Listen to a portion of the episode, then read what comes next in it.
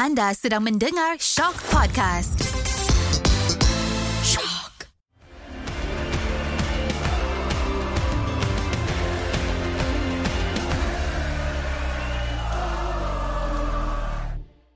Assalamualaikum, salam sejahtera dan salam bola sepak Malaysia. Sekali lagi saya Nizam dalam Ultra Squatchy episod 6. Pertama sekali saya nak ucapkan terima kasih kepada anda semua yang sudah menjadikan kami podcast nombor satu pada minggu lepas.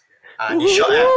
Ha, jadi ah, okay, korang nak dengar suara tu kan. Itu macam biasa lah, suara greatness kita Karam. Ha, harap kau, kau, kau macam mana? Apa kau rasa bila kita dapat nombor satu ni Karam? Oh, aku rasa best lah. Tak sangka boleh dapat nombor satu. Jadi, secara tak langsung tu telah memberikan aku semangat untuk memberikan yang terbaik kepada semua pendengar-pendengar kita di luar sana, Sam. Betul tu uh, sebab yes hanya kerana korang korang yang rajin mendengar ni telah memberikan kita orang motivasi dan juga semangat untuk terus berikan yang terbaik pada anda. Jadi terima kasih, terima kasih, terima kasih. Kita di nombor satu ni bukan hanya pada aku dan Karam tapi juga kerana korang semua. Jadi kita sama-sama nombor satu lah boleh cakap. Ha, betul. Dan bukan setakat tu je, ada satu lagi aku nak cakap Nizam. Apa dia?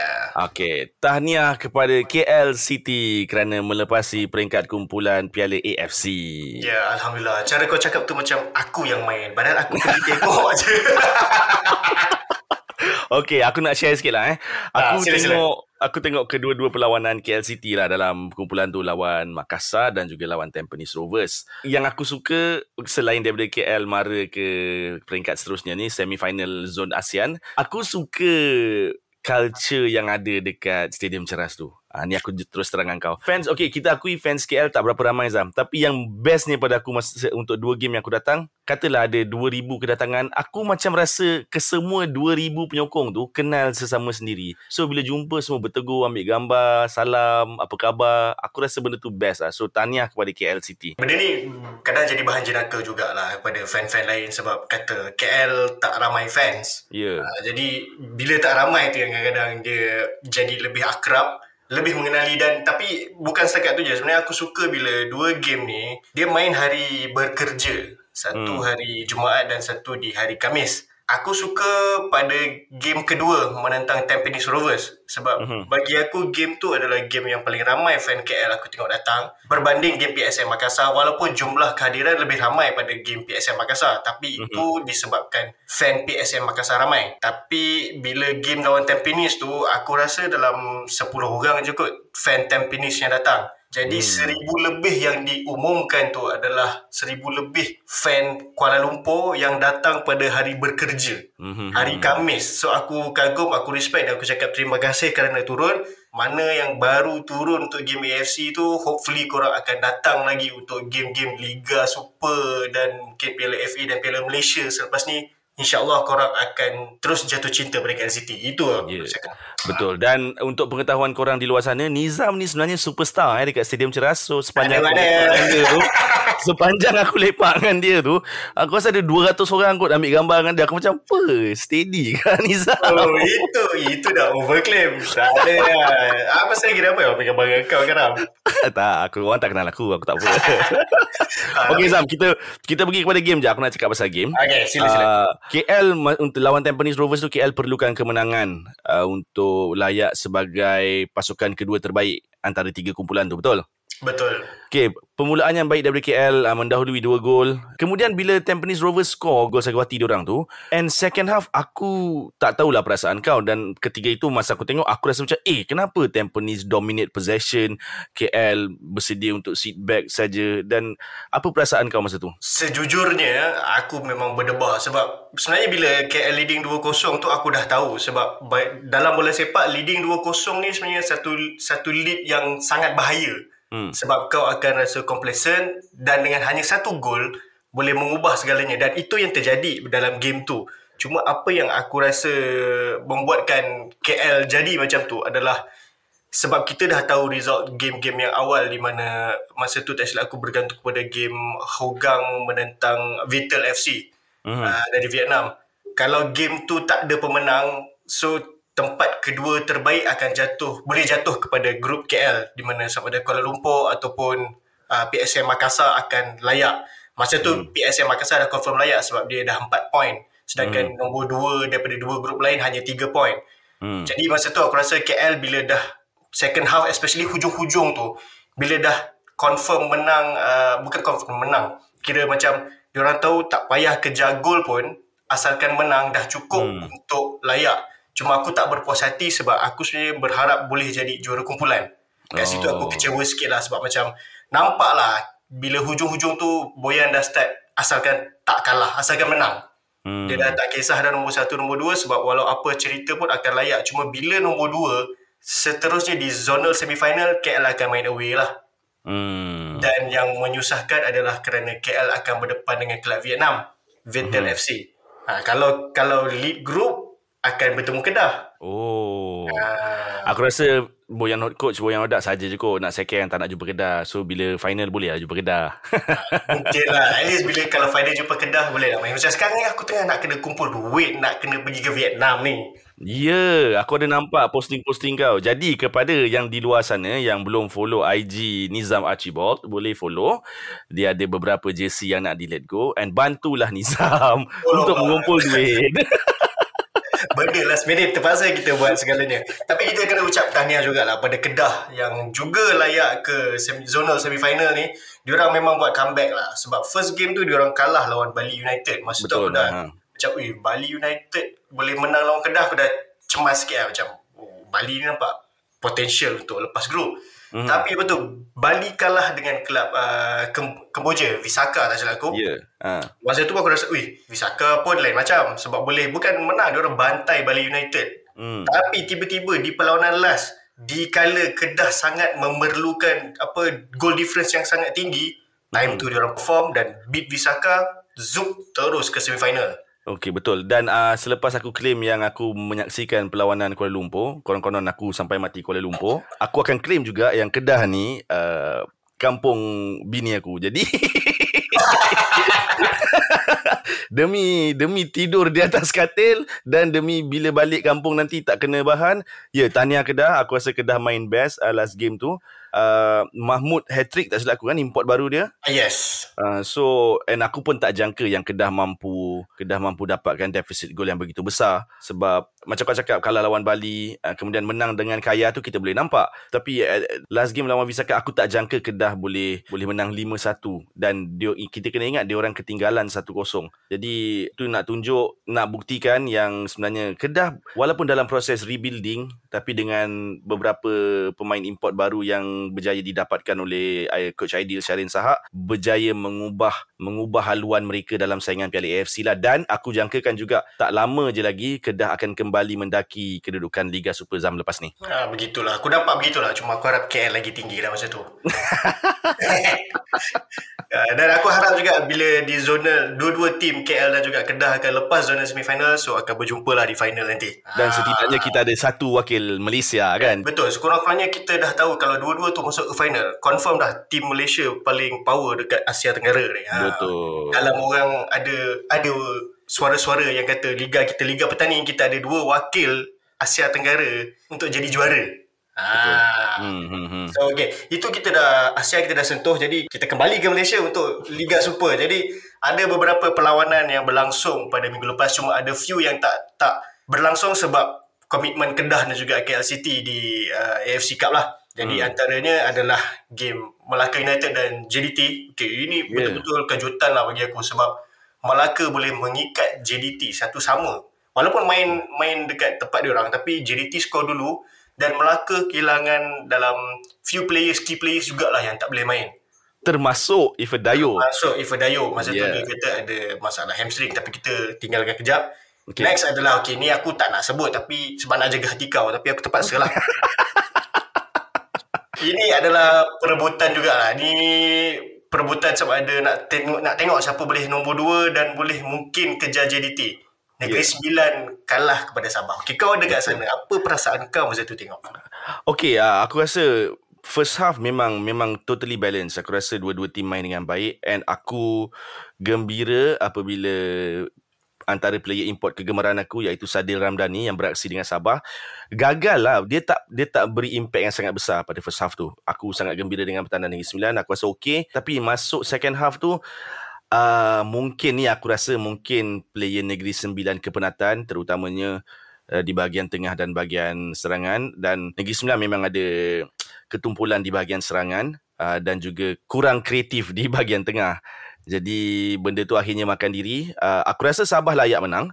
Walaupun gol diorang nampak macam fluke, looping header, Shihan Hazmi off position. Tapi walaupun kalah kan, aku tak berapa frust game tu sebab aku nampak penyokong Sabah ramai datang ke, ke Stadium Paroi. Uh, aku rasa ada dalam seribu, seribu setengah. And bila diorang berpesta tu, aku rasa berbaloi lah. Aku happy untuk diorang. Sabah pun atas kertas kuat Zam, kita jangan lupa. Tapi aku rasa Coach K. Devon bagi reason yang sangat bagus lah pada aku. Dia cakap beraksi tiga perlawanan dalam tempoh sembilan hari bukan tugas mudah. Menang lawan Pahang kemudian terpaksa away day di Terengganu ha, yang padang. Kita pun tahu cuaca hujan lebat semua.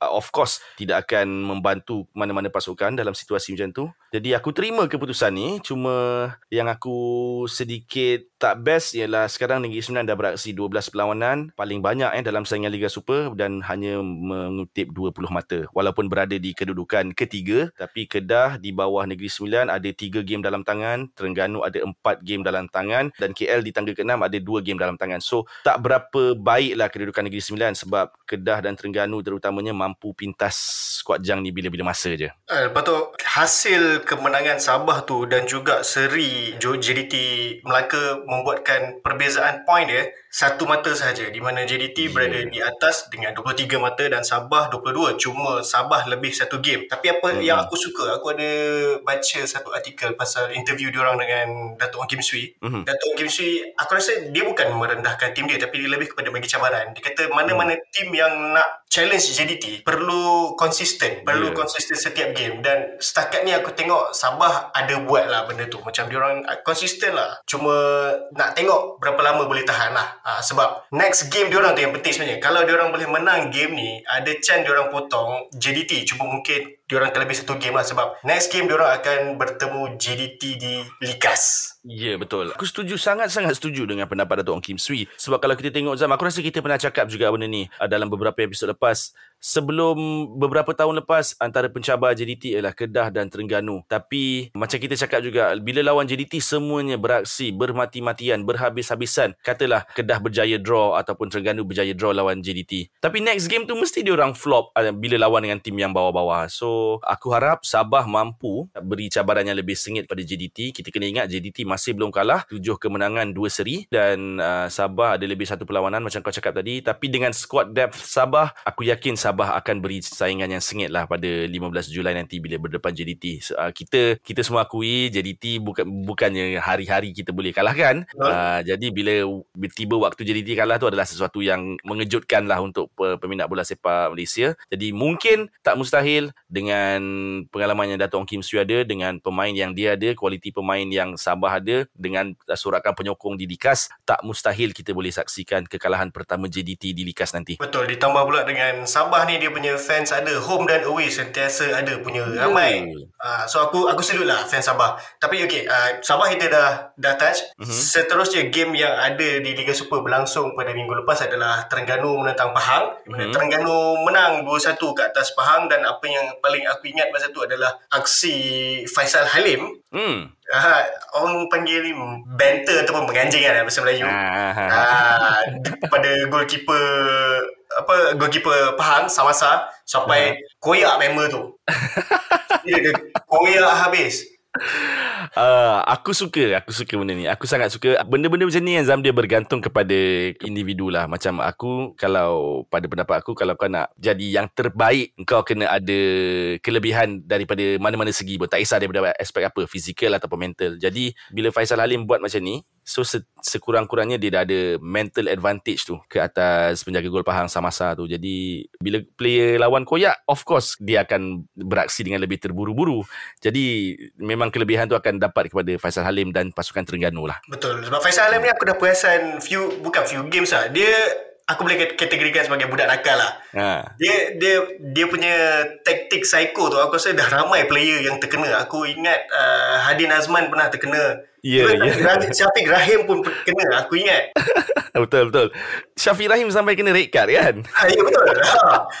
So, aku rasa sebenarnya dalam bola sepak ni memang kita perlukan ada kadang-kadang budak-budak nakal ni lah. Ha, contoh yeah. kalau dulu-dulu kita ada lah few players macam Syukur Adan, Amri Yahya lah paling paling aku ingat sebab Ooh, yo, dia yo, punya nakal tu. kalau dia lawan KL confirm dia score. Dia dia bila masuk kau dah tahu dah player eh, player akan koyak. Dia akan buat sampai orang koyak. Jadi memang setiap tim kena ada satu figure yang nakal ni sebab dia akan bagi mental ataupun psychological advantage sebab tim lawan bila tengok dia akan macam ah sudah dia dah masuk betul, betul, ah, macam tu betul betul betul Betul luar negara pun ada player macam ni Diego Costa dulu dengan Chelsea So, Hmm, yeah. So Faizal Halim ni aku rasa is the new, the latest uh, budak nakal lah dalam Liga Malaysia. Dan penting juga untuk Harimau Malaya bila ada dia ni sebab dia boleh bagi play-play lawan koyak. Betul dan aku rasa tak ramai zaman sekarang lah especially Zam uh, dalam kalangan player Malaysia tak ramai yang yang berani buat benda-benda macam ni sebab yalah kita pun tahu dengan social media apa semua so lebih mendapat liputan dan mudah menerima kecaman. Tapi untuk Faisal Halim menjadi diri dia sendiri di atas padang, aku rasa benda ni bagus, happy. Aku happy, aku suka. Mungkin sebab aku mentaliti bola sepak ni aku old school sikit. Aku tak berapa suka yang oh kita kawan, kita main relax-relax. Aku tak berapa suka dengan dengan suasana macam tu. Kalau kawan lagi lah aku kena menang atas kau. Sebab nanti kan kena bahan apa bagai kan belakang belakang kamera. So baik aku menang. Dia best tengok bila bukan kena kat tim kita. Bila kena kat tim kita, kita marah. Itu kita marah. Ah. itu betul, itu betul. So Faisal Halim kau teruskan lah kau punya tu sebab aku dia dengan talent dia dia orang tak akan marah lah, sebab dia boleh balancekan talent dan juga dia punya nakal tu. Betul tak? Kalau kau macam kalau kau terror, kalau kau betul-betul power dan hebat dan terror, bila kau buat macam tu and kau back kau punya banter ke kau punya trash talk, tak ada siapa boleh balas, boleh boleh bidas kau kan? Contohlah kita ambil contoh mudah Ronaldo, Messi yang paling yang top dekat dekat dunia sekarang. Uh-huh. Aku ingat satu satu moment tu Ron, uh, player lawan tu tarik jersey Ronaldo dan referee tiup tiup whistle lah untuk foul. Ronaldo relax je. Kau macam cakap, kau nak baju aku sekarang ke? Aku buka baju aku bagi kau. Aku cakap, apa? Apa Mamat Kau boleh relax sikit Tapi style lah Kau buat macam ni memang style lah Oh, itulah dia. Okay, yang paling latest game Liga Super adalah uh, yang berlangsung pada hari Selasa. Yeah. Melaka United menentang Selangor. Okay, Melaka ni dia punya form lain macam. Lepas dia kalah, dia bukan kalah dia seri dengan JDT satu sama. Mm-hmm. Dia kalahkan Melaka 2-0. Cuba dia ada... Dia kalahkan Selangor 2-0. Ah, kalahkan Selangor 2-0. Uh, mm. Dia ada kontroversi sikit lah. Sebab, okay, ni kontroversi ni yang kita kena sentuh sama. Ya, betul. Sebab masa lawan uh, lawan JDT, striker ni tak ada. Yeah. Dikatakan hamstring. Tapi dengan magicnya, dengan magicnya, dia muncul untuk uh, menjaringkan dua gol menentang kelab lama dia. Uh, okay, siapa yang aku cakap ni sekarang? Ifedayo Omusuyi. Yes. So itu antara benda yang macam uh, jadi pertikaian lah di kalangan penyokong. Tapi tu aku tak nak sentuh sangat sebab terpulang pada korang untuk interpret benda tu. Tapi aku nak cakap Ifadayo ni adalah satu striker yang aku rasa memang sebenarnya sangat berbisa di Malaysia ni. Betul, sangat berbisa. Dan dia juga menang kasut emas musim lepas kan? Betul. Ha, dia menang kasut emas tu bukan saja-saja tu Nizam. Bukan relax-relax tu. Dia kalahkan Bergson tu. Ha, bukan main. Bukan, ha. bukan, bukan benda biasa. Bergson ni memang satu level lain. Tapi Ferdayo ha. ni boleh kalahkan Bergson tu satu pencapaian yang sangat hebat aku rasa. Betul. Dan okay, kita cakap pasal hamstring dia dululah. Uh, okay. Kita sampai... Kita tak tahu sebagai penyokong, kita masih tak boleh pastikan betul ke dia hamstring. Tapi kalau berfikir secara logik, uh, walaupun kecederaan hamstring tu bukannya kecederaan yang teruk ataupun sekadar eh, dirasa tight je kan di hamstring tu aku tak rasa dalam tempoh 3 hari 3 4 hari dia boleh kembali beraksi secara total. Bila aku cakap secara total tu kau kena tengok second goal Melaka. Kau tengok dia lari berapa jauh berapa lagi. Ah so itu first persoalan aku tapi aku tak ada jawapan dia. Mungkin barisan fizio Melaka United memang world class ke memang dia boleh dia dah baca-baca dia sembuh-sembuh terus elok ke ayo kita tak tahu. Uh, itu up still up for debate. Tapi selain kontroversi Ifo Dayo beraksi ada satu lagi kontroversi iaitu gol pertama Melaka sebagai penyokong yang neutral. Aku rasa gol first Ifo Dayo tu offside selepas menerima hantaran Sony Norde. Tapi bila pengadil ataupun linesman dah tak tak bagi offside tu kita terima je lah. Cuma hard luck lah dekat Selangor sebab aku rasa first goal tu memang betul-betul mengubah game lah. Betul. Uh, adakah ini maksud ataupun macam satu petanda kita kena pakai VAR kau rasa? Oh, kena tapi bukan sekarang. Aku rasa VAR jauh lagi lah untuk Liga Malaysia. Agaklah. Based on itu apa selain daripada kes Ifedayu ni aku tertarik juga dengan apa yang berlaku selepas perlawanan ada satu video yang muncul di media sosial bila hujung perlawanan uh, penyokong-penyokong Selangor nampak dia orang chant marah kepada management. Ialah sebab dah banyak tahun juga sebenarnya Selangor di, macam dijanjikan penyokong-penyokong ni dijanjikan dengan kejayaan. Tapi sudahnya jadi begini. Hmm. Ah, jadi adalah dia orang chant macam 4 tahun main macam setan. Ah, benda-benda macam tu. Nampaklah fans Selangor dah sampai dia punya peak lah. Yang dia orang rasa hmm aku dah tak boleh terima. Jadi aku rasa uh, Selangor ni ataupun uh, ketua jurulatih Selangor Michael Fighten Biner Aha. mungkin dah akan berada di orang kata ujung-ujung nyawa lah. Jadi bila bercakap pasal tu aku kena sentuh sebab kita sebenarnya akan ada perlawanan yang tertunda Piala FA di antara Selangor menentang KL City. Ya. Yeah. Uh, jadi aku rasa kemungkinan ini aku rasa je lah bukanlah aku dengar rumus apa. Adakah itu mungkin mungkin lah game ni akan jadi penentu juga kepada masa depan ketua jurulatih Selangor. Oh, tak mustahil. Tak mustahil. Ah. Cuma aku faham. Okay, balik kepada penyokong Selangor tadi lah. Aku nak cakap sikit. Aku faham dia orang punya frustration. Uh, sebab sebelum ni pun dah ada isu yang KPI 15 gol tu kan. Uh, dah lebih banyak dah tu. Kadang-kadang kita kena tahu yang untuk membina pasukan yang berkualiti ni bukannya kerja satu atau dua musim. Dan benda-benda macam tu yang kita selalu sebagai penyokong, termasuk aku sendiri, uh, kerap lupa. Contoh, aku kaitkan isu penyokong Selangor dengan isu aku sebagai penyokong Negeri Sembilan. Negeri Sembilan nombor tiga ni Zam, baru naik daripada Liga Premier. Tapi aku rasa still tak cukup. Padahal dah sangat-sangat bagus tadi nombor tiga. Uh, harapan untuk kekal dalam saingan Liga Super musim depan memang tinggi, memang cerah. Dan sepatutnya aku rasa bersyukur. Sepatutnya semua penyokong Negeri Sembilan tengah enjoy sekarang berada di kedudukan ketiga. Berbaki lagi 10 perlawanan dalam musim ni. Aku tak rasa kita akan tersingkir ke Liga Premier semula. Tapi itulah bila manusia ni kan dia tak pernah cukup. So aku cuma harap penyokong Selangor bersabar, kena tahu kemampuan pasukan tu, kemampuan pemain tu, kemampuan keuangan pasukan tu untuk dapatkan pemain berkualiti. Yelah kalau kau nak mencapai kejuaraan, kena ada pemain berkualiti. Kalau nak pemain berkualiti, kena ada keuangan yang kukuh. Banyak benda tu berkait. Jadi semoga Selangor boleh naik semula sekarang tangga ketujuh mungkin dia boleh naik balik tapi aku harap tak payahlah supaya kita semua boleh gelarkan Selangor Oh dan aku rasa Selangor pun macam tengah build for the future kan dia sebab ramai pemain muda antara yang paling ketara lah Mukhairi Ajmal. So mungkin another satu dua musim lagi akan Selangor akan kembali semula menjadi salah satu pasukan gergasi di Malaysia. Kita tak tahu. Mungkin tu dia punya keyword mungkin. Betul. Ha, ha mungkin. Tapi ramai sebenarnya yang cakap Selangor ni sebenarnya bagaikan Manchester United. Aduh mak. Sebab dia macam dah dia satu kelab yang sukses di masa lampau. Kalau dulu sebenarnya kita sebut Liverpool tapi Liverpool dah menang piala banyak kan? dah menang ha, piala ha. banyak dah.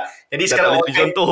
Ha, orang dah kait dengan Manchester United sebab terlalu di apa orang kata mengenang kejayaan lampau. Jadi fan ni memang nakkan Selangor ni kembali back on top. Hmm. Ha, so itu je lah aku boleh samakan. Okay, uh, now aku nak cakap sikit ataupun rangkuman lah pasal undian Piala FA. Yes, mari Zam, mari, mari. Langsung, okay. Hmm. First untuk akhir, by the time kita rekod ni sebenarnya uh, belum berlangsung perlawanan ni. Cuma masa korang dengar dah akan tahulah siapa pemenang. First untuk akhir adalah Terengganu uh, Terengganu atau Kedah akan berdepan Kuching City. Uh-huh. Uh, and then second match adalah Sabah yang menunggu pemenang di antara Selangor dan KL City. Uh-huh. Dan skor akhir tiga, ketiga, okay, ini, per, ini macam mungkin boleh jadi revenge, mungkin boleh jadi another uh, kejutan. Melaka berdepan JDT. Ooh. Lagi sekali. Betul. Dan last sekali adalah Seri Pahang menentang Penang. Yes. Uh, sorry, tim kau tak ada garam dalam ni. So, uh, tim aku tewas kepada tim kolam renang. kau, kau pergi sana tak bawa pelampung unicorn kau. Okay lah. Next time lah. Next away day aku akan make sure aku bawa.